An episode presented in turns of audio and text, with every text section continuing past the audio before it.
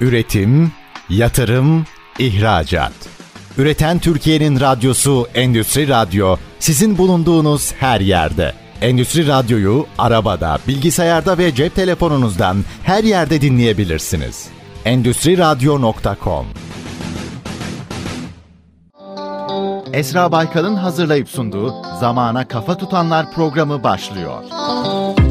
Sevgili Endüstri Radyo dinleyicileri, nasılsınız? Güzel bir salı sabahında değerli konukları ağırladığımız programımızda sizlere eşlik edeceğiz. Bundan önceki yayınlarımızı kaçırdıysanız üzülmeyin. Endüstri Radyo web sitesinden her zaman eski yayınları dinleyebilir. Esra-Baykal.com'dan da pazarlama ve iletişimle ilgili pek çok makaleme ve özel içeriklere ulaşabilirsiniz. Efendim gelelim bu haftaki konumuza. Medya, medya satın alma, doğru mecra seçimi ve yatırımlarımızı en verimli şekilde dağıtılmasını biraz konuşalım istiyorum. Şimdi biz bir pazarlama faaliyetine niyet ettiğimizde işin başlangıç noktası ne demiştik? Her zaman iyi fikir. E tamam iyi fikri bulduk ama bunu doğru mecrada yaymamız lazım. Hedef kitlesine ulaşması için kilit mevzu aslında doğru mecrayı bulmak. Tamam fikri bulduk, hedef kitleyi tanımladık. Biz bu vatandaşlara nereden ulaşacağız? Mecrayı tanımladık, nasıl satın alma yapacağız? Hadi almaya kalktık, ne kadar ödeyeceğiz? Hedeflemeleri nasıl yapacağız? Şimdi aklımızda binlerce soru var. Ben de dedim ki hadi bir bilene soralım. 2009 yılından beri online ve offline performans ve sonuç odaklı hizmetler sunan, müşterileriyle gerçek ve şeffaf bir diyalog kuran, veri analizini en doğru şekilde yapan ve size ben güvendeyim hissini veren, hatta bugünden gelecek risklerinizi bile öngören çok değerli ve genç bir iş adamını ağırlıyorum bugün. Medya Store'un kurucusu ve genel müdürü İsmail Tezcan. İsmail'cim hoş geldin. Nasılsın? Hoş bulduk Esra. Şu anda senin bu enerji girişinle beraber çok daha iyi olduk. Teşekkürler. Ben teşekkür ederim. Teşekkürler bir kere geldiğin için. Benim ilk medyacı konuğum sensin. Bence harika bir şey bu. Ben aslında seni tanıyana kadar böyle programda bir medyacı ağırlama isteği çok da duymamıştım. Ne yalan söyleyeyim. Ama sen gerçekten müşterilerinin onlar kadar bir pazarlama departmanının parçası gibi davranıp geleceklerini öngördüğün ve onları risklere karşı koruduğun için ve aslında bir stratejist olarak en sevdiğim tarafında hep datayla konuştuğun için dedim ki ya İsmail'in burada olması ve bizimle bilgileri paylaşması gerekiyor diye düşündüm. Şimdi ben seni tanıyorum. E, işinde ne kadar iyi olduğunu biliyorum. Ama e, isterim ki dinleyicilerimiz de seni bir tanısınlar. Önce biraz kısaca böyle kariyer hikayenden bahseder misin? Sonrasında yavaş yavaş şu dijitali, konvansiyoneli böyle tatlı tatlı konuşalım. Sen de anlatmaya başla bize olur mu? Olur tabii ki ama öncelikle çok teşekkür ederim. Yani sende bu hissi uyandırabildiğim için çok mutlu oldum. Çünkü malumun genelde markacılar, marka danışmanları, medyacılar tarafında çok fazla medyacıları hani biraz daha tüccar gibi görürler. Yani işin hani şey kısmına hizmet kısmında, data veri kısmında çok başarılı görmezler diyebilirim işin gerçeği. Hani biraz bugün samimi bir sohbet ediyor olalım. Tabii. Biraz bu sebeple senin beni en azından böyle görüyor olabilmen beni çok mutlu etti. Öncelikle çok teşekkür ederim. Ben ee, teşekkür ederim sen böyle olduğun için. Hep beraber. Bu arada ee, İsmail'in en güzel özelliklerinden bir tanesi inanılmaz güzel güler. Yani her toplantıda İsmail öyle tatlı kahkaha atar ki siz yaptığınız işe daha hevesle anlatırsınız. Bu özelliğini de söyleyeyim. Bu da mesleki olarak aslında müşterilerimizi rahatlatmak için kullandığımız argümanlardan bir tanesi. Çünkü biz para konuşuyoruz hep işin sonunda. İnsanlar da para konuşunca geriliyor. O gerilmeyi kahkahalarla, gülücüklerle bir şekilde rahatlatarak götürmeye çalışıyoruz diyelim yani. Harika. Peki şimdi gelelim senin uzmanlık evet. sorularına. Nasıl girdin bu yollara? Sorulara İsmail'cim. Şimdi aslında şöyle ben iktisat mezunuyum Uludağ Üniversitesi. Üniversiteden mezun olduktan sonra yerli bir medya ajansında aslında muhasebe olarak başladığım hani başlangıç olarak muhasebesinde başladığım sonrasında medya tarafının daha keyifli olduğunu görüp medya tarafına geçtiğim planlamacı olarak başladığım bir serüvenim var 2006 yılında. Sonra 3 yıl sonrasında 2009 yılında da aslında başladığım şirketle beraber ortak aslında medya store'u kurduk işin başında ben olacak şekilde bir kurulum yaptık. İşi farklılaştırmak için ve sürecimiz aslında bu şekilde başladı. 2009'dan bu yana da bugüne kadar da birçok markamıza da hizmetler üretmeye çalışıyoruz. sektör aslında giriş şekli, giriş şeyimiz hani normal üniversite sonrasında mezun, işte ne iş yapalım, iktisat mezun olduğumuz için daha finans tarafında bir şeyler düşünürken ki bizim işte aslında biraz iktisat fakültelerini ilgilendiren bir mesleki tarafı var. İstatistik konusu var, veri konusu var, satın alma var, ticari bir faaliyet dönüyor. Hani ödemeler, tahsilatlar bununla alakalı bütün süreci yürütülmesi gereken bir iş yapıyoruz. E, doğal olarak hepsinin kesişmesi de bende daha cazip olduğunu düşünerek aslında medyanın tam manasıyla içerisine girmiş olduk. Başlangıcımız aslında özetle böyle diyebiliriz yani. Şimdi devir değişiyor. Dijital dönüşümle birlikte sadece konvansiyonel medyada satın alma yapmaktan bahsetmiyoruz. Eskiden kanallarımız daha sınırlıydı. İşte gazetelerimiz vardı, radyomuz, outdoor'umuz, televizyonumuz vardı. Yine iş matematikti, yine veri analiziydi ama dijitalle birlikte olay hem daha heyecanlarla geldi ama bir taraftan da karmaşıklaştı.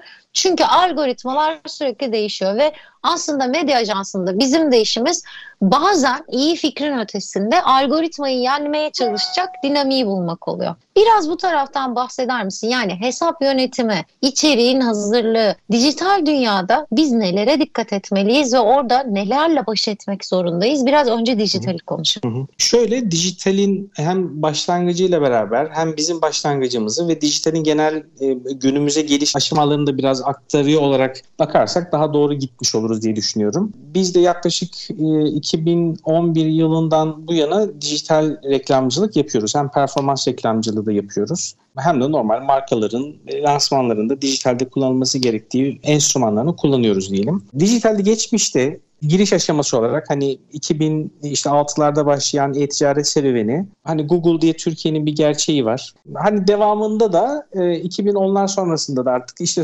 Facebook hani öncesinde başlayan ama hani sonrasında gelişmesiyle beraber Facebook işte daha sonrasında Instagram, Twitter gibi sosyal mecralarımız aslında türemeye başladı. Bu mecraların başlangıç noktalarında reklam metotları aslında tekti. Hani işte YouTube daha öncesinde Google'ın ürünü değildi. Google satın almasını yaptı. Bunu bir mecra haline getirdi. Oranın farklı bir reklam ürünü olarak aslında piyasaya sunmuş oldu. E, Facebook farklı reklam yani akışı ve modellemesi kendi içerik kurgusuna göre reklam kurgusunda farklılıkları vardı. Instagram geldi farklı bir kurguda reklam metodolojisi. Twitter'ın farklı metodolojisi.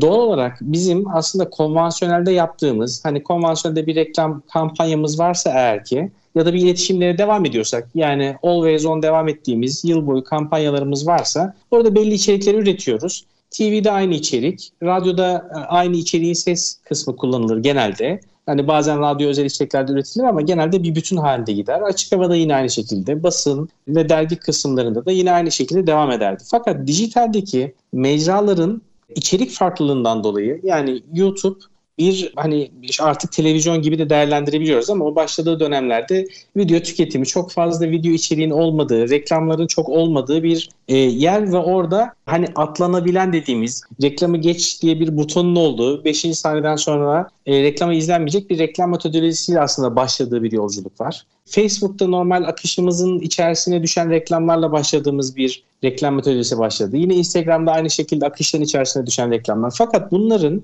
dönüşüm dediğimiz aslında bir konu var. Daha öncesinde e-ticaret çok gelişmediği dönemlerde dönüşümlere çok fazla bakmazdık. Reklamları verirdik. Muhakkak bir dönüşüm olurdu ama bunu çok veriyle de örtüştürerek götüremezdik. Fakat son dönemlerde zaten tüm konu dijitalde veri olarak Google'un ürünlerine ya da farklı ürünlerine işte Analytics dediğimiz tool'a ya da farklı tool'lara akıyor. Ve burada bir ölçüm ölçümleme yapabiliyoruz. Yani hangi mecrada nasıl reklam verdik ve bu reklamın nasıl sonuçları ortaya çıktı. Bu sonuçlar bizim KPI'lerimize göre değişir. Yani burada biz branding yapıyor olabiliriz yani direkt satışa odaklı bir kampanya yapıyor olabiliriz. Yani bir bütçe verdik. Bu bütçenin 10 lira bütçe verdik. Bu bütçenin karşısında 50 liralık bir gelir hedefimiz var. Buna göre bir reklam e, metodu düşünebiliriz. Ya da tamamen kampanyamız vardır. Kampanyamızı duyurmak istiyoruzdur. Yani başka bir amacımız yoktur. Hani satışı oradan değil de mağazalardan bekliyoruzdur. Doğal olarak bunların hepsinin de görüntülenme olarak, hedef kitle olarak kimleri izledi, hangi illerden izledi, hangi illerden tıklandık, o tıklayanların ne kadar satın alma gerçekleştirdiği kadar hatta ve hatta bazı reklamları tıklayıp mağazamızı ziyaret ettiği kadar aslında ölçümleyebiliyoruz artık. Fakat bu ölçümlerin sonucunda baktığımızda da içerik konusunun çok fazla önem arz ettiğini görüyoruz. Yani bizim ana konumuz olmasa dahi e, bir medya ajansının, dijital performans ajansının e, salt konusu e, kreatif içerik olmasa dahi bizim yaptığımız reklamları olumlu ya da olumsuz manada etkilediğini gördük yıllar içerisinde. Ve bu manada da markaları buna göre yönlendirmeye çalışıyoruz. Yani biz YouTube için eğer ki bir reklam yapıyorsak Evet tabii ki lansman dönemlerimizde TV'deki kullandığımız reklamlarımızı yine kullanıyor olabiliriz. Ama biz devam eden kampanyalarda YouTube özel, YouTube'un e, reklam metodolojisine göre bir içerik üretmesi gerekiyor. Aynı şekilde Facebook'ta reklam yapacaksak oranın içerik akışına göre bir içerik oluşturulması, reklam içeriğinin oluşturulması gerekiyor. Instagram için ve Twitter için ve daha sayabiliriz. Yani bunu diğer mecralar nezdinde de hani hep sosyal medya şeyini konuşuyoruz ama diğer mecralarda programatikler üzerinden işte e, haber sitelerimizde kadınlara ağırlıklı olan sitelerde erkeklerin takip ettiği site şeklinde ağırlıklandırıp bu mecralara özel hep içerikleri çeşitlendirerek gitmemiz gerektiği kanısına vardık ve markaları da bu manada bu şekilde yönlendirmeye çalışıyoruz. Çünkü dediğim gibi hani içerik mecra ile doğru orantılı düzgün bir kurguda oluşturulduğunda bizim KPI'miz neyse oradaki KPI'nin dönüşümleri hep daha yukarıda oluyor. Bizim de amacımız zaten markalara bu manada daha iyi bir dönüşüm sağlatmak. Bu dönüşüm dediğim gibi bir satış olabilir, bir izlenme olabilir, bir sadece duyuru bildirisi olabilir. Neyse KPI'miz bu KPI'yi daha fazlasıyla kendi hedef kitlemize doğru bir kurguda göstermek diyelim yani. Söylediğin şey şu anlamda çok önemli. Ben de markalarıma bunu anlatmaya çalışıyorum. Her dijital mecranın aslında farklı bir ruh hali var. Yani Instagram baktığında daha renkli bir Luna Park gibiyken Twitter'da entelektüel sermayeni kullanman gerekiyor. İşte Facebook birazcık daha yaş grubu yükselmeye başladı. Orada başka bir tonun olması gerekiyor ve YouTube aslında sonsuz bir kütüphane gibi ve insanlar Google kadar YouTube'da da ihtiyaçları ve beklentileriyle dair çok ciddi aramalar yapıyorlar. Orayı da biraz kütüphane gibi kullanmak lazım. Yani ben de şeye çok karşıyım. Çıkardığımız Instagram postunu Twitter'a da koyalım, Facebook'a da koyalım.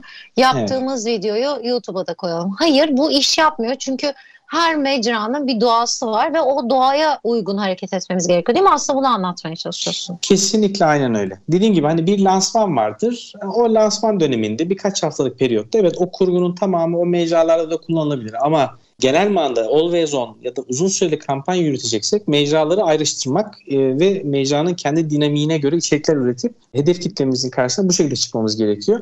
Aksi takdirde olan şu. Sonuçta bu platformlar bu reklamları yayınlıyor. Yani hedef kitlemiz bu reklamlara maruz kalıyor aslında ama önemli olan konu onun dikkatini çekip çekememe konusuna gelmiş oluyor. Performans da burada ortaya çıkıyor. Onun için mecraları ayrıştırmak bizler açısından da markalar açısından da daha verimli iş sonuçları ortaya çıkarmaya getiriyor diyeyim. Ya LinkedIn de çok ayrı bir şey değil mi? Biraz ondan tabii, da tabii, bahsetsene. Tabii. Yani acayip kıymetli bir mecradan bahsediyoruz. Ya özellikle bizim sektörümüz için herhalde en büyük sosyal platform artık oldu diyebiliriz.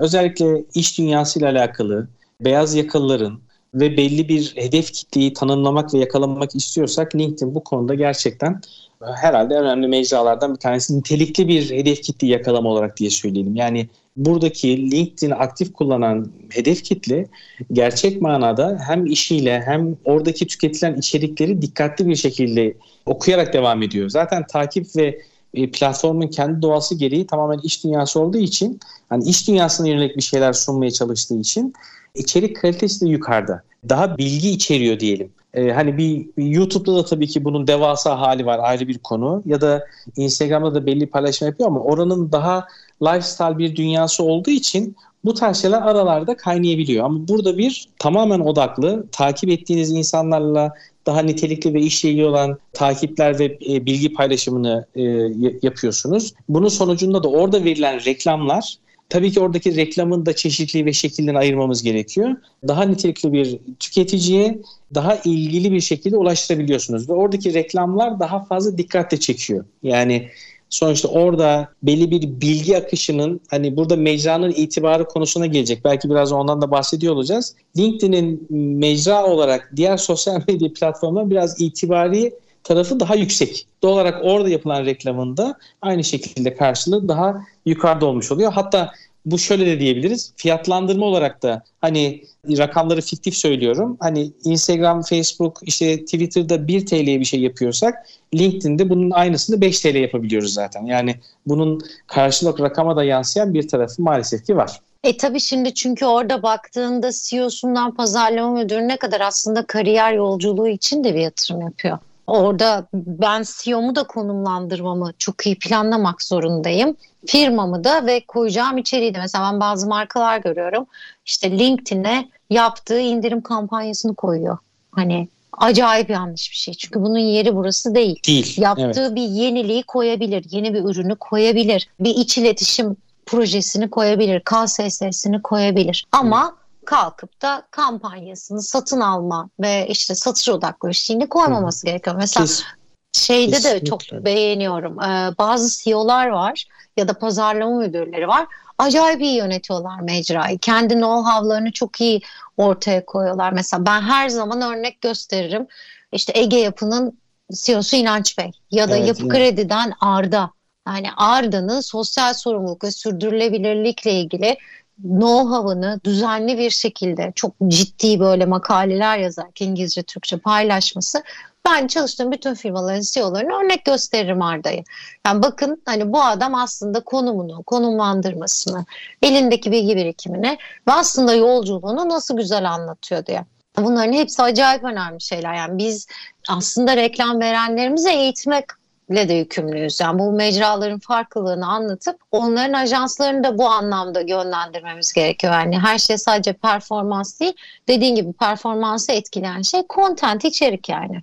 Kesinlikle doğru söylüyorsun. Hatta o bireysel olarak kurumların CEO'ları, pazarlama direktörleri, patronları yani fark etmiyor. LinkedIn'i bireysel olarak ne kadar doğru kullanırsa hem bireysel itibar yönetimi noktasında e, doğru bir iş yap, yapmış oluyor. Aynı şekilde hizmet verdiği markaya da hani o markaya o kişi hizmet verdiği için marka değerinde aslında büyük bir katma değer katmış oluyor. Dolaylı olarak diyelim yani. O açıdan senin söylediğin nokta çok e, önemli ve kritik bir nokta. LinkedIn yani rakibin de orada. Yani rakibin orada. Senin potansiyel müşterin orada. Ben bir anlamda şuna da çok önem veriyorum. Bak iyi bir işveren markası olmak için seni takip eden beyaz yaka da orada. Tabii tabii tabii. tabii. Yani çok ben önemli. eleman arıyorsam Ha, şu ben, anda da he, şu dönemde çok daha önemli malum herkesin bir insan kaynağı ilgili sıkıntı yaşadığı bir dönemdeyiz. Doğal olarak oradaki yapının oturması insan kaynağını bulma noktasında da daha kolaylaştırıyor evet. Tabii yani Z kuşağı ben keyifle çalışmak istiyorum diyor. Şimdi o keyifle çalışmayı içeriye girmeden ya da içeride arkadaşı olmadan anlamasının yolu senin LinkedIn'de, LinkedIn'de paylaştığın iç iletişimleri. Parti mi yaptın, eğitim mi verdin, ne gibi sosyal haklar tanıyorsun? Yani ben markaların sosyal medya stratejilerini yöneten dijitalci arkadaşlarıma bu konuda özellikle uyarıyorum. Yani Instagram'ın, Facebook'un dünyası farklı. Yani Twitter öldü ölüyor. Hani artık Twitter'ı çok konuşmamamız gerektiğini düşünüyorum. Bu mavi tık ve Elon Musk olayından sonra hani görüyoruz ki Twitter patlayacak. Ama evet. LinkedIn LinkedIn başka bir şey. LinkedIn dediğin gibi hem itibar hem eleman bulma hem prestij ve ben mesela şeyi çok beğeniyorum. Pandemiden beri mesela bu çok yükseldi. Rakip firmayı takdir etmek, rakip firmayla evet, ortak evet. proje üretmek. Yani bu şey kültür bir olma ve birlikte sektörümü iyi yapacağım kası bence acayip önemli. Türkiye'deki markalar daha buna uyanmadılar. Hala bir ego var. Ama işte biz bugün ne, nerede görüyoruz bunu en çok? McDonald's, Burger King işbirliğini evet, evet. görüyoruz. Direkt, sen söyleyince aklıma direkt o geldi zaten. Şu an direkt aklıma o geliyor ikisi yani. Acayip önemli bir şey. Çünkü aslında markaların itibar yönetimi dediğimiz şey pazarı büyütmek için de yapılacak çalışmalar. Pazar küçük kalırsa, küçülürse kazanacağımız para da azalacak. Yani birazcık mevzuyu sadece ben ne kazanırımdan çıkarıp hep beraber nasıl büyütürüz ve daha çok kazanırız'a getirdiğimizde mevzu çözülüyor. Biz galiba bugünü kurtarma kafasından çıkıp uzun vadeli düşünmeye geçtiğimizde bence LinkedIn'in potansiyelini daha iyi anlayacağız. Kesinlikle doğru söylüyorsun. Peki o zaman şimdi bir kısa reklam arasına gidelim. Reklam arasından sonra hem bir sizin şirketin anlayalım hem de bu OTT yani satın alarak ödemeli izleme sistemleriyle ilgili de bir iki soru olacak sana. Biraz da onu konuşalım istiyorum. Tabii ki. Efendim kısa bir reklam arasından sonra yine sizlerle beraber olacağız. Üretim, yatırım, ihracat. Üreten Türkiye'nin radyosu Endüstri Radyo sizin bulunduğunuz her yerde. Endüstri Radyo'yu arabada, bilgisayarda ve cep telefonunuzdan her yerde dinleyebilirsiniz. Endüstri Radyo.com Sevgili zamana kafa tutanlar dinleyicileri programımızın ikinci bölümünde İsmail ile birlikte sohbetimize devam ediyoruz. Biz ne konuştuk birinci bölümde? İsmail bize aslında dijital medyayı, ekosistemi ve bu ekosistem içerisinde farklı mecraların diline uygun iletişim yapmanın önemini anlattı. Şimdi de birazcık İsmail'le aslında bu işin doğasını ve medya store'un ne gibi hizmetler sunduğunu da konuşacağız. Şimdi sizin işiniz aslında bana hep mühendislik gibi gelmiştir. Analizi var, matematiği var. Böyle hep sayılarla gidiyormuş gibi geliyor. Ama bir taraftan da baktığımda mevzunun sosyolojik ve kültürel bir tarafı da var değil mi? Yani siz toplumsal eğilimi ve tandansı da göz önünde bulundurarak reklam verenin mecra seçimini yönlendiriyorsunuz değil mi? Doğru düşünüyorum. Kesinlikle öyle. Bizim işin aslında keyifli tarafı o senin bahsettiğin mühendislik hani tarafıyla bu sosyolojik ve kültürel sosyal tarafın birleşmesi. İkisini bir bütün olarak işleyebildiğin zaman gerçekten çok keyifli bir iş haline dönmüş oluyor. Çünkü hem toplumu izlemeniz gerekiyor, kültürel farklılıklara bakmak gerekiyor. Bununla beraber de evet bol analizler yapacağız, hesaplamalar yapacağız bu insanlara daha fazla nasıl erişebiliriz ya da oluşan içerikleri daha fazla bir, bir bilince işlemek. Hani bizim yaptığımız reklam senin de çok iyi bildiğin konu e, hani bir bilinç operasyonu yapıyoruz ya aslında biz sonuçta bir markamız var. Bu markayı zihinde önce bir e, zihne yerleştiriyoruz sonrasında bunu büyütüyoruz. Ufak ufak büyütmeye başlıyoruz.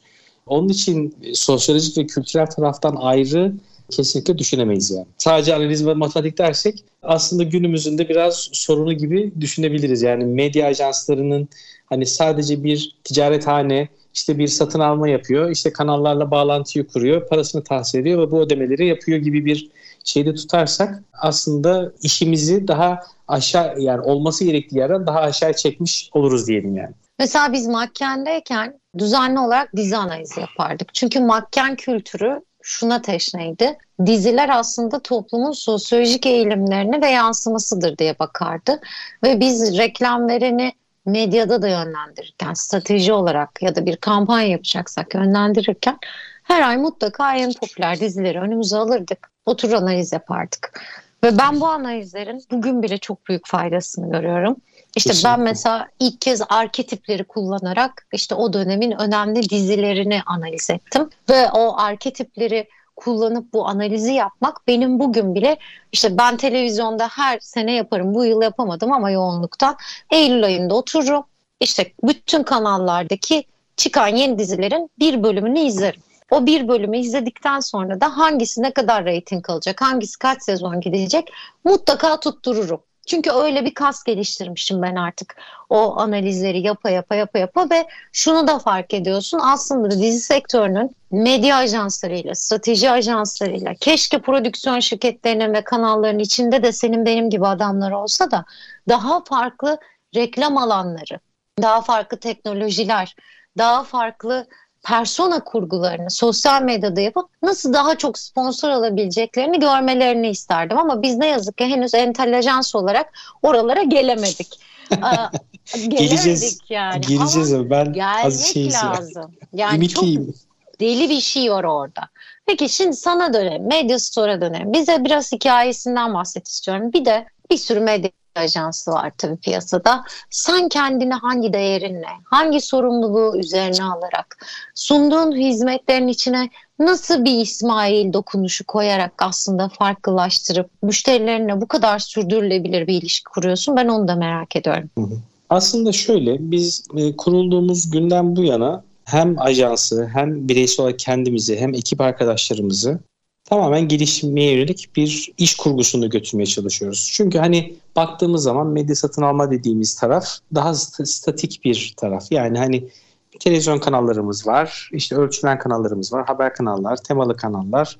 Daha önceden basınımız vardı radyomuz var, açık havamız var. Ee, hani buralarında yerler standart. İşte alıyorsun, müşteri bunu fiyatlandırıp bu, operasyonu yürütüyorsun. Basit gibi durabiliyor. Fakat bizden Media Store olarak hani yerli bir ajansız. Yerli olmamızın getirdiği sebeple de daha çok yerli markalarla çalışıyoruz. Hatta bu işin de doğası yani biz bunu bir odaklanmadık ama herhalde bizim de nasibimiz o şekilde ilerledi diyelim.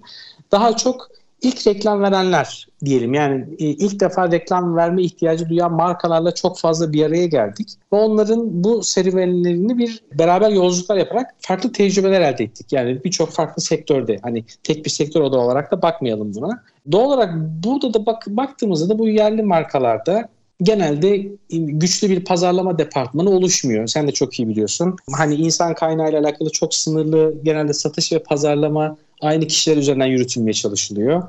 Ve belli bir bilgi, birikim e, zafiyeti olmuş oluyor içeride. E, bu manada bizlere ya da o bizim sektörümüzle alakalı diyelim. Hani ben bunu sadece kendime bir misyon olarak edindiğimiz bir şey gibi söylemek de doğru değil. Aslında sektörümüzdeki kreatif ajanslar, sosyal medya ajansları, prodüksiyon şirketleri fark etmiyor. Biraz önce saydığım kurumların tamamı ilk teması o markayla kim yapıyorsa doğru bir yönlendirme ihtiyacı var. Bunu da tespit ettiğinde doğru yönlendirmeleri yapmamız gerekiyor. Bizim de aslında kendimize misyon edindiğimiz konu bu. Yani marka benle oturduğunda önce bir markayın markanın genel durumunu bir analiz edebilme gücüne ve bilgisine sahip olmam gerekiyor. Ben de kendimi bu noktada donanımlandırmaya çalıştım yıllarca. Bir markayla oturduk. Adam reklam yapmak istiyor. Büyük bir reklam yapmak istiyor ama öyle bir hacim yok. Yani ürün, ürün üretim kapasitesi zayıf, penetrasyonu zayıf, e, bulunabilirlik yok. Hani e, doğal olarak çok büyük bir reklam yaptınız. Ürün erişilemez bir noktada devam ediyor. Olan ürünlerle ilgili şikayetler geliyor. E, doğal olarak ne olacak? Yaptığınız reklamın sonucu olumsuz. Tüketici mutsuz marka sonunda mutsuz olduğu bir işe dönmüş olacak. Doğal olarak buradaki hem markanın mevcuttaki durumu doğru analiz yapıp sonrasında ona doğru bir iletişim planını sunmak gerekiyor. Yani biz sonuçta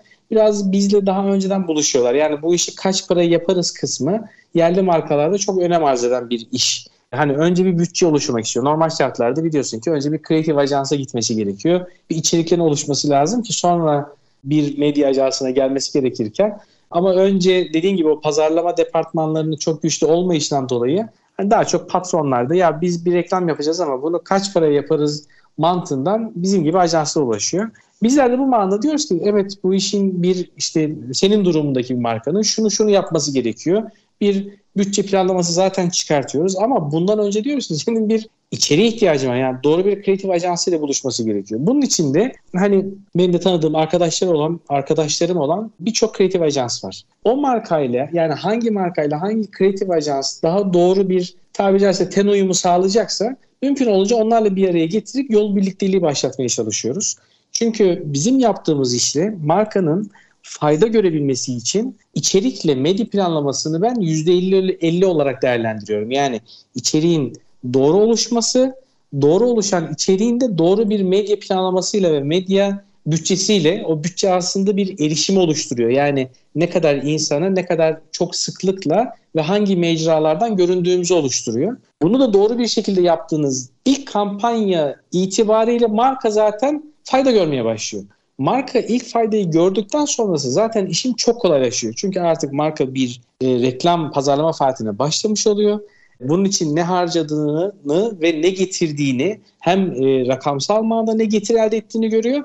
itibari noktada da ne elde ettiğini çok kısa zamanda görebiliyor. Bu tarzda bir büyük bir lansman yaptığında e, diye bahsedelim. Biz de bu manada markaları her manasıyla yani bir pazarlama departmanı gibi o ilk başlangıç noktasında hep yanlarında olmaya çalışıyoruz. Doğru yönlendirmeleri yapmaya çalışıyoruz. Kendi kafasında hani bazı düşünceleri var. Marka ya ben böyle yapmak istiyorum ısrarcı olabiliyorlar. Mümkün olduğunca o e, kendi düşünceleri doğruysa evet oradan devam edebiliriz ama yanlışlıkları varsa o yanlışlardan geri çevirmeye çalışıyoruz ki hani çünkü o yanlış yaptığı o karar doğrultusundaki iş bizim yaptığımız işi olumsuz olarak yansıyacak. Yani evet bir iş yapmış olacağız ve işin sonucu olumsuz çıktıları yanlış e, olumsuz bir noktaya dönmüş olacak. Onun için mümkün olduğunca en doğru kişilerle ve en doğru e, metotla olması gereken iletişim takvimini oluşturarak markayı bu manada yönlendirmeye çalışıyoruz. Ben bunu da bir hani sektörümüzün bir misyon edinmesi gerektiği kanaatiyim bu manada. Zaten reklam verenler reklamın nasıl verilmesi gerektiğini, hangi dönemlerde ne yapması gerektiğini artık biliyor. Sadece orada kendi pazarlama ekiplerinin bazen kafası farklı şeyler talep ettiğinde farklı alternatiflere yönelebilir. Bu başka bir konu ama bir markayı e, reklama başlatmak. Reklama başlatmak demek aslında o markanın ticari olarak büyümesine başlatmak demek. Bunu da dediğim gibi hani şu anda beraber e, hizmette verdiğimiz bir markamız var. Onun da başladığından beri bugünkü kadarki sürecinde de biz e, hep işin içindeydik. Onun öncesinde de olan başka markalar, farklı sektörde markalarımız var. O büyümelerini e, ucunun yani pazarlama tarafı büyük bir kısmında var oluyor ve marka bunun farkında. Doğal olarak sektöre kendi sektörümüz hani sektörel manada bakarsak kendi sektörümüze ciddi bir kazanım sağlıyoruz. Yani iyi bir reklam veren doğal olarak bir kreatif ajansa çalışıyor. Doğal olarak bir sosyal medya içerik ajansıyla çalışıyor. Hani bizde çalışmasa bile bir performans ajansıyla çalışıyor. Hani bizde çalışan çalışıyor, çalışmayan başka bir performans ajansıyla çalışabiliyor. E bununla beraber televizyon kanalları, açık hava mecraları, dijital platformlar bir reklam veren kazanılmış oluyor. Yeni bir bütçe oluşturan bir markayla irtibatlanmış oluyor. O açıdan hem ülke ekonomisi için diyelim yani büyüyen bir ekonomi oluşmak için markaların büyümesi gerekiyor. Hem kendi sektörümüz için bu özveride olunması gerektiği kanaatindeyim. Bunlarla ilgili de tabii geçmişti birçok marka acı tecrübeler yaşadı. Ama son dönemlerde artık bu biraz daha oturmaya, bu bakış açısı biraz oturmaya başladı. Markalar daha fazla bilinçlenmeye başladı. Biz de bu konuda markaları daha fazla bilgilendirme, bilinçlendirme noktasında bir faaliyet yapmaya çalışıyoruz medyası olarak değil. Şimdi konvansiyonelle de biraz konuşalım. Şimdi durum biraz garipleşmeye başladı pandemiyle de birlikte. Bir taraftan da bu ödemeli izleme sistemleri var. Netflix, Blue, Gain, Disney şimdi hepsi hayatımızda. Ben bakıyorum kredi kartı ödemelerime maşallah hepsine ben evet. ödüyormuşum yani. Şimdi bu kanallarda çok reklam yok ama yine de markalar çok zekice bir şekilde sürece dahil oluyorlar. Şimdi bu mecraların varlığı sizin ne şekilde etkiledi? Ne gibi açılımlar öneriyorsunuz? Bunun karşılığında da konvansiyonelde durum ne ve sen geleceğini nasıl öngörüyorsun konvansiyonelin? Ben onu da çok merak ediyorum. Konvansiyonelden başlayayım. Şöyle ki Türkiye'de konvansiyonel medya küçülüyor diye bir algı var. Yanlış bir algı. Rakamların şimdi detayından biraz bahsediyor olacağım. Aslında konvansiyonel medyadaki en büyük küçülme basında, gazetelerde. Gazeteler evet bu konuda ciddi sıkıntı yaşıyor. Tirajlar çok düşmüş durumda. Reklam verenler artık e, gazetelere çok fazla reklam vermiyor. Basın nezdinde evet büyük bir sıkıntı var. Fakat onun haricinde tabii pandeminin de getirdiği olumlu etkilerle beraber hala Türkiye'deki televizyon izlenme oranı çok yüksek çok fazla kanalımız var ve bizim televizyon kanallarımız çok fazla içerik üretiyor ve iyi içerikler üretiyor. Bu içeriklerin yani kaliteli içerik üretildiğinde zaten televizyon tüketici izliyor. Yani bunu zaten ya sadece televizyon olarak bakmayalım. Televizyon kanallarının kendi platformlarından, platform, dijital platformlarından izliyor ya da işte farklı alanlardan ama yine bu içeriği izliyor. Doğal olarak bu içerik gücü televizyonlara hala bir güç olarak katıyor. Rakamsal olarak da televizyonun hem GRP dediğimiz yani rating üretim kısmı hem bütçe sermayedeki büyümesi yani tahmin ediyorum 2022 bir önceki yıl üzerinden herhalde %70 falan bir büyüme gerçekleştirecektir. Hani normalde enflasyon ortamında bu rakam e, belki de %100 olabilir bu arada. Ben tamamen afaki konuşuyorum. Enflasyon ortamında normal gibi gelebilir ama enflasyon ortamında ilk bütçesi kesilen işler geçmiş dönemlerde televizyon kanallarının açık yani reklam bütçeleri kesilirdi. Fakat şu anda da öyle değil. Hala ciddi manada bütçeler televizyonlara, açık havalara, radyolara dağılmaya devam ediyor ve hepsinde bir büyüme var. Sadece dijitalde çok fazla bir büyüme var. Yani total pazara dijital girdiğinden bu yana dijital her yıl %200, %200 falan bir ciddi bir cirosal bir büyüme gerçekleştirdiği için oransal manada işte televizyon geçen sene tüm reklam pazarından işte %45 alırken bu yıl muhtemelen %40'a düşecek. Oran olarak düşecek ama hacim olarak büyüyor. Pazarı büyüten de en büyük kısım da dijital taraf. Aslında dijitalde de büyüten en büyük argüman e-ticaretin büyümesinden dolayı Google Search reklamları. Google Search reklamları da na da ben reklam olarak bakmıyorum. Yani Google Search reklamı aslında bir yönlendirme tabelası. Yani search reklamı yapmak markaya bir değer katmaz e, search reklamı yapmak dükkanınıza insanlar çekmektir. Bir online'da bir mağaza açmışsınız demektir. O açtığınız mağazayı insanları bir arama yaparken yönlendirme olarak kullanıyorsunuz. E-ticaretten dolayı ciddi manada burada bir büyüme var. Bu büyüme de e, sanki televizyon ya da açık hava ya da radyo e, konvansiyonel medyayı konvansiyonel medya küçülüyormuş gibi gösteriyor. Ama aksine e, konvansiyonel hala Türkiye'de büyümeye devam ediyor. Ben çok yakın gelecekte de böyle bir küçülmesinin çok fazlasıyla olacak kanaatinde değilim. E, çünkü hala yaptığımız yeni yani ilk marka iletişimlerinden çok olumlu dönüşler alabiliyoruz. Bunu olumlu dönüşü de direkt hani şey olarak da bakabiliriz. Yani algısal olarak bu kadar kişi gördü. Bizim yaptığımız raporlamalar vardır ya oradaki ne yaparız? Biz erişim olarak deriz ki işte Türkiye'nin %85'ine eriştik. Kendi hedef kitlemizde %75'ine eriştik. Ve şu kadar sıklıkla e, reklam filmlerimizi gösterdik bunun karşılığında kişi başı erişim maliyetimiz şöyle oldu diye bazı raporlamalar yapıyoruz. Ben sadece bu tarz bir raporlama karşı olarak değil, yeni reklam verdiğimiz markada reklam yapıyoruz ve tek mecramız TV, radyo, açık hava. Dijitali de sadece bir e, hani o reklamların duyurusu olarak oradaki platformda düşük volümde kullanıyoruz. Buna rağmen ilk defa reklam vermesine rağmen e, ciddi manada bir satış gerçekleşiyor. Yani bunun içinde hani dediğim gibi televizyonun etkisinin azaldığını söylememiz mümkün değil. Ben bunu birebir yaşayan insan olarak diye söylüyorum. Ama tabii ki dijital tarafta ciddi bir büyüme var ama dijitaldeki dediğim gibi reklam metotlarını da ayırarak o büyümenin gerçekliğini e, aktarmamız gerekiyor. Orada biraz eksik bir tarafımız var. Hani biz datayı önemsiyoruz ya senle ben çok konuşuyoruz ya bu konuyu.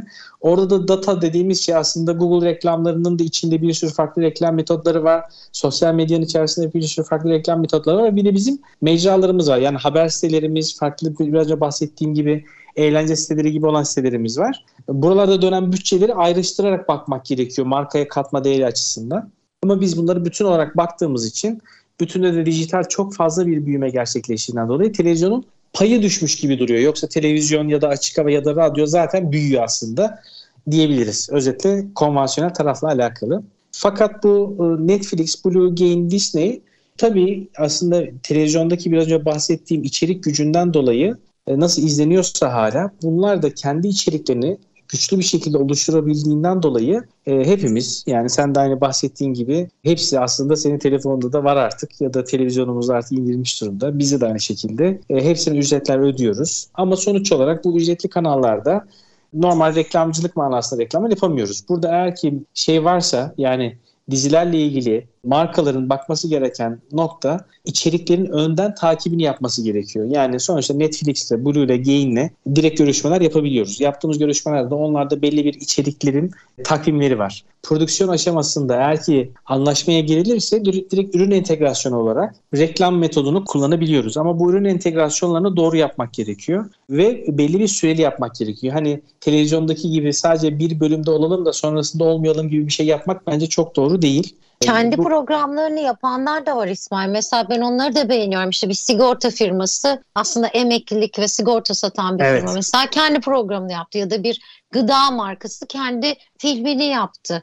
Mesela ben bunlara daha çok heyecanlanıyorum. Bu dediğin nokta kesinlikle doğru. Orada aslında bir hani markanın e, gücünü de gösteren belgesel tadında bir içerik kurgusu oluşturmak. Zaten bir markanın öyle bir içeriği oluşturabiliyor olması dahi o markaya bir değer katıyor otomatikman. Ve de o platformlarında yayınlandığında evet dediğin gibi markaya ciddi bir katkı sağlıyor. Bu açıdan bu platformları biraz içerikle hani bizim düşündüğümüz ya da yıllarda uyguladığımız konvansiyonel ya da dijitaldeki reklam metodolojisiyle değil de daha fazlasıyla içerik düşünerek, içerikle biz buralarda neler yapabiliriz düşünerek yapmasında fayda var diyebiliriz yani. Peki o zaman yine bir kısa reklam arasına gidelim. Ondan sonra sohbetimize devam edelim. Tamamdır diyeyim. Sevgili zamana kafa tutanlar dinleyicileri. Efendim yine bir reklam arasına gidiyoruz. Reklam arasından sonra yine sizlerle birlikte olacağız. Üretim, yatırım, ihracat. Üreten Türkiye'nin radyosu Endüstri Radyo sizin bulunduğunuz her yerde. Endüstri Radyo'yu arabada, bilgisayarda ve cep telefonunuzdan her yerde dinleyebilirsiniz endüstriradyo.com Sevgili zamana kafa tutanlar dinleyicileri programımızın son bölümünde İsmail Tezcan'la sohbetimize devam ediyoruz. İlk iki bölümde aslında mecraların farklı ruhunu konuştuk. Değişen mecra kullanımını konuştuk. Konvansiyonelin geleceğini konuştuk. Konvansiyonel neydi? İşte gazete, basın, radyo, televizyon. Bir taraftan Instagram, Facebook'u konuştuk. LinkedIn'in önemini konuştuk firmalar için. Ve bu ödemeli kanalları Disney gibi, Blue, Netflix gibi kanalların içerik yönetiminde neler yapılabileceğini de konuştuk. Şimdi biraz da işin teorisine ve biraz da yerelleşmesini konuşalım istiyorum İsmail'le. Şimdi medya satın alma işinin sence en kritik noktası ne? Ee, ben yani geldim bir reklam veren olarak işte ne bileyim sosyal medyada bir şey yapacağım. Kanala televizyon çıkacağım. Şimdi bunu ben yapsam olmuyor mu İsmail? Benim niye bir medya ajansıyla çalışmam gerekiyor? E, birkaç konu var. İşin e, tabii ki maliyet konusu var. Maliyeti yönetmekle alakalı çünkü bizim e, sektörümüzde e, bir emtia olmadığı için ortada hani reklam dediğimiz şey bir süre satın alması yapıyoruz aslında. E, ve bir fiyatla ilgili sabit bir denge yok. Özellikle son dönemlerde reklam veren adetlerindeki artıştan dolayı televizyon tarafı için aynı şey açık hava için de geçerli, radyo için de geçerli son bir yıldır özellikle son 5-6 aydır e, ciddi manada konvansiyonel medya talep görüyor. Burada da fiyat yapıları devamlı değişiklik arz ediyor. Sonuçta televizyon kanallarının rütüye bağlı olarak her saat diliminde 12 dakikalık reklam yapma hakkı var. Bunu aşamaz. E, fakat oraya 20 e, dakika reklam talebi gelirse fiyatlar değişir. 10 dakika reklam talebi gelirse fiyatlar düşer. Yani talep arz dengesi aynı şekilde burada devam etmiş oluyor. Medya ajansı bunu nasıl kompanse ediyor? Sonuçta bizler tüm mecralarla her gün iletişim halindeyiz. Zaten her gün kampanyalarımız dönüyor ve belli fiyat dengemiz var. Çoklu bir mecra satın alması yapıyoruz. Onun için medya ajansları doğru fiyatlandırmayı yapabilme açısından önem arz ediyor. Doğru fiyatlandırma da yine dediğim gibi hani o günde e, eğer ki gerçek manada şimdi bir tüket e, firma nasıl planlamasını tek başına yapamayacaksa, bizlere ihtiyacı varsa satın almasını da aslında tek başına özellikle son dönemde yapamıyor olduğu bir noktaya dönüyor. Onun da sebebi borsa gibi bir noktaya döndük. Her gün e, fiyatlarda ya düşüşler ya da artışlar oluyor.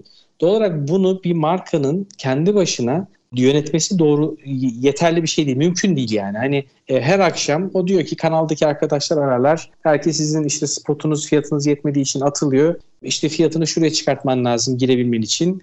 Ya da işte ben diyorum ki ben sana bir tane değil de üç tane daha spot yollayayım. İşte e, 10 lira değil de bunu 9 liradan yapabilir miyiz? O avantajlarımızı kullanmaya ve bunu markaya yansıtmaya çalışıyoruz e, bu operasyonu bir operasyon dönüyor. Yani bir markanın da hangi fiyatın nerelerde olduğunu tek kendisi reklam verdiği için bilemeyeceğinden dolayı e, kendisiyle alakalı bir argümanla yürütebileceğinden dolayı e, çok sağlıklı bir satın almaya dönmeyecektir. Bu aynı şekilde de aslında sosyal medyadaki ya da dijital platformdaki mecralar için de geçerli. Yani Google'a evet siz bu arada televizyon reklamı vermek istediğinizde televizyon kanalını arayarak kendinize reklam verebilirsiniz. Yani bu bir engel değil. Bu e, sektörel bir zorunluluk hali gibi bir şeyimiz yok. Fakat dediğim gibi oradaki fiyatlandırma yapısını doğru öngöremeyeceğiniz için markalar açısından bir medya ajansıyla çalışması çok daha sağlıklı olacaktır. Bir de hani biraz önce bahsettiğim hani atılma olabilir diyor ya işte fiyatın yetmiyor atılma ihtimalim var. E zaten o program bana benim çok fazla ihtiyacım olmayan bir hedef kitleye içerik üretiyorsa e, fiyatını da artırmadan o zaman girme deyip çıkartabiliyoruz. Yani o planlamayla da aslında eşgüdümlü bir iş satın alma tarafı da. Önce sonuçta biz bir planlamamızı yapıyoruz. Diyoruz ki şu hedef kitleye gideceğiz. Ana hedef kitlemiz burası, core hedef kitlemiz burası ve e, bununla beraber bir bütçemiz ortaya çıkarıyoruz. Planlamayla beraber bir bütçe ortaya çıkıyor. Sonrasında satın alma ve kanal görüşmelerine başlıyoruz. Doğal olarak oradaki operasyonda da e, zaten genele gittiğimiz için evet bazı programlarda olalım diyoruz. Ama fiyatı da çok yukarıdaysa bu sefer de girme, oraya girmeyelim, burada duralım gibi bir noktada işi dengeleyerek götürmeye çalışıyoruz.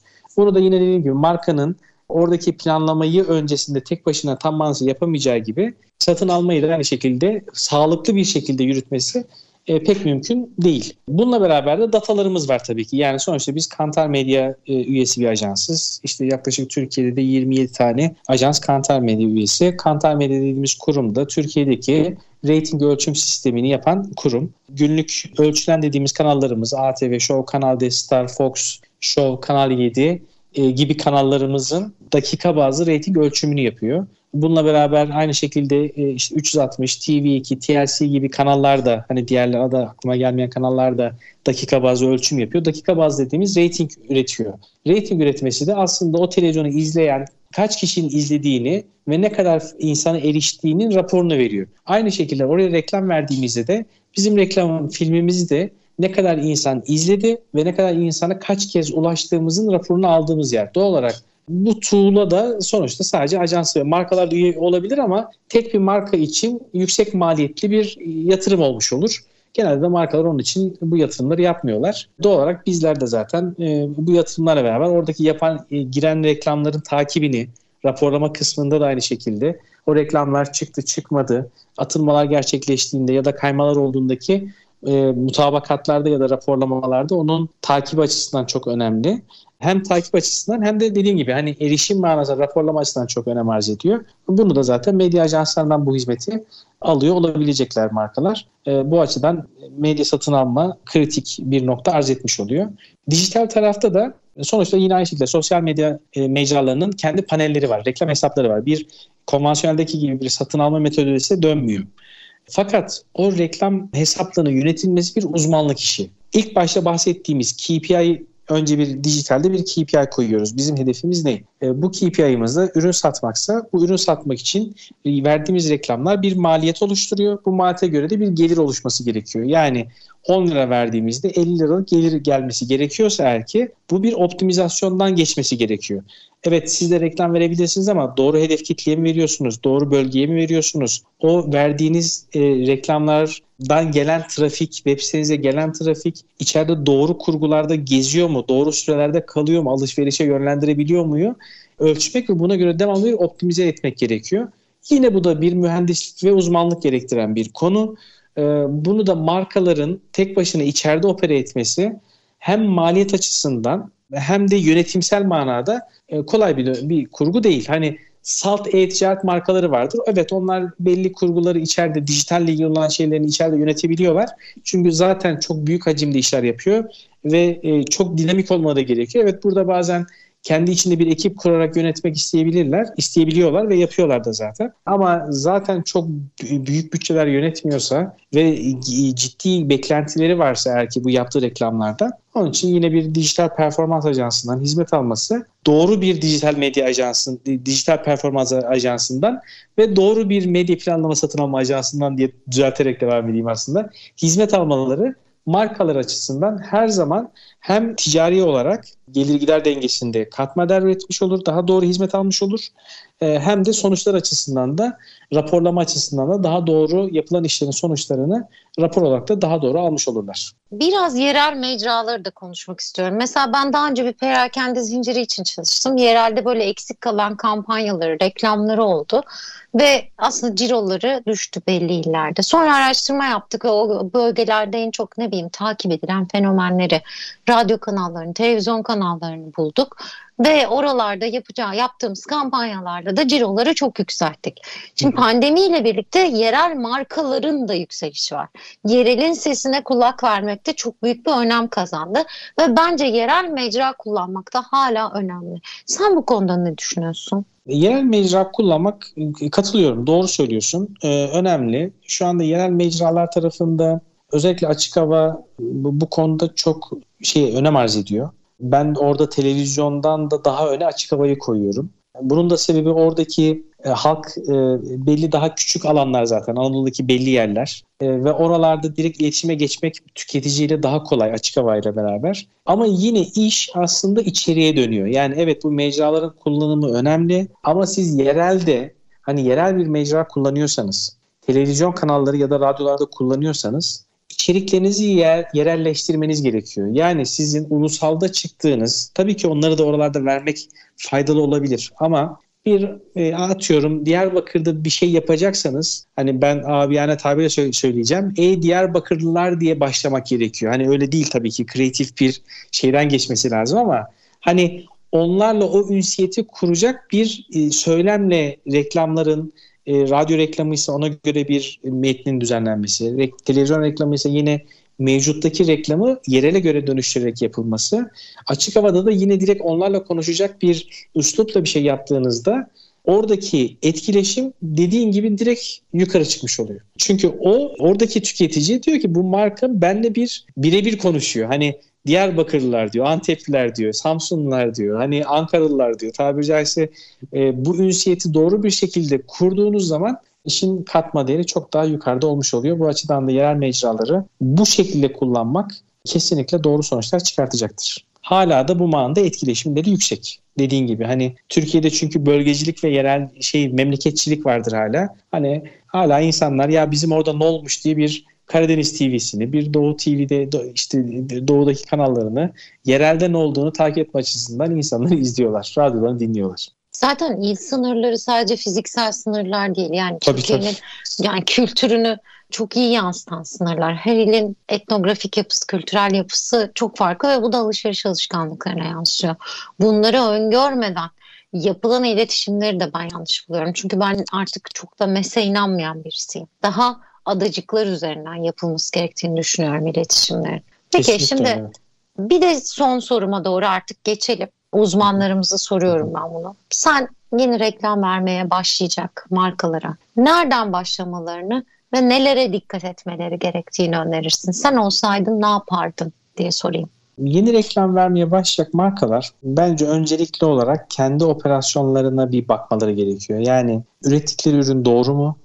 Doğru eğer ki doğruysa ürettikleri ürünün e, erişimi yani penetrasyonu sağlıklı mı? Türkiye'nin e, bir kitlesel iletişim yapacaksa, ulusal bir kampanya yapacaksa eğer ki minimumda Türkiye'nin bir %60'ına erişiyor olması gerekiyor. E, bu erişimi sağlayabiliyor mu? Bundan sonrasında da hani çünkü artık e, reklam verme noktasına geldiğinde de doğru partnerlerini bulması gerekiyor. Sonuçta bu iş dediğim gibi biraz önce bahsettiğim konuya dönüyor. Yeni reklam vermeye başlayacak markaların içerisindeki pazarlama departmanları çok güçlü olmuyor. Bu manada doğru bir partner arayışın içerisinde olması gerekiyor. Bu doğru partner ilk kuracakları ünsiyet kreatif ajans olabilir, medya ajans olabilir Dijitalli biraz daha burada ikinci plana e, atıyor olacağım. Çünkü dijitalde olay marka tarafından ziyade biraz daha performans odaklı bakılıyor.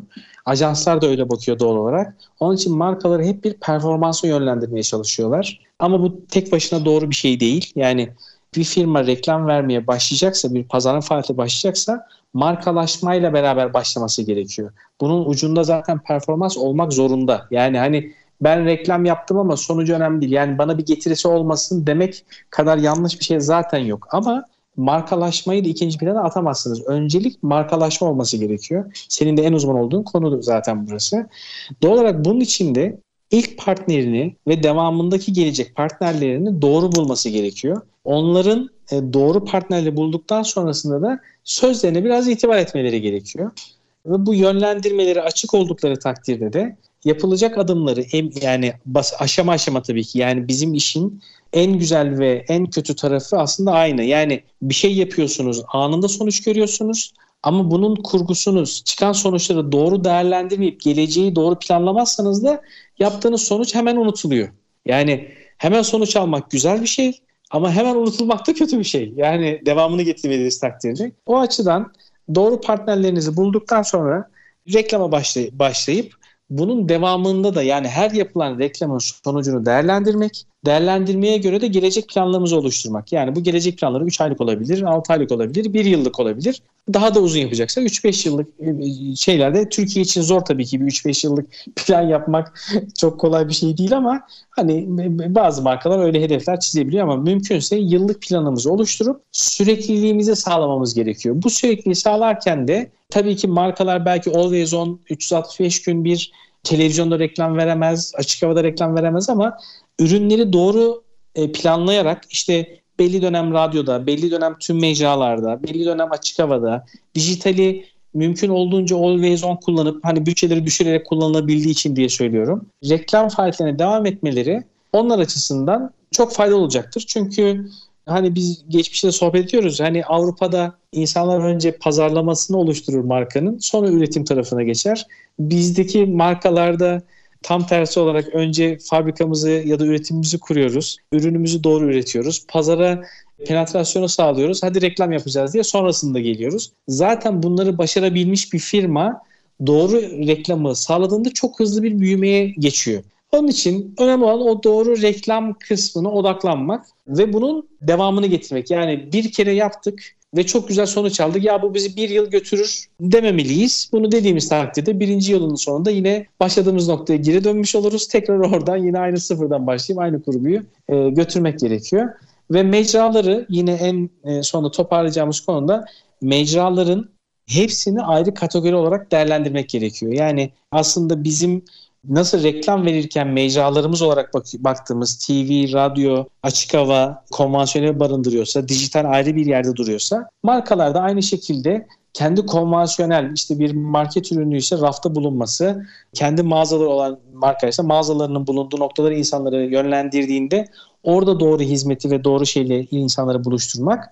Bununla beraber online tarafta da bir mağaza ve satış kurgusu varsa e, oradaki platformunu, web sitesini çok doğru bir kurguda bulundurması gerekiyor. Çünkü yaptığımız her reklamın sonucunda insanlar markalarla burada iletişime geçiyor. Yani marketin rafında iletişime geçiyor, kendi mağazasına girdiğinde iletişime geçiyor ya da e, internet sayfasında, internet sitesine girdiğinde orada bir iletişime geçiyor. Buradaki iletişimlere doğru şekilde e, bizim getirdiğimiz dediğimiz tüketici yani reklam verdikten sonraki gelen tüketiciyle orada iletişimi doğru kurduğunda otomatikman bir büyüme gerçekleşiyor.